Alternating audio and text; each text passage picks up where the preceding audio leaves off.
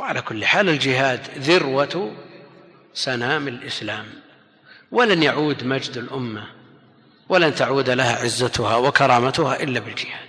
كما جاء في الحديث إذا تبايعتم بالعينة وأخذتم أذناب البقر وتركتم الجهاد في سبيل الله سلط الله عليكم ذلا لا يرفعه حتى تعاودوا دينكم.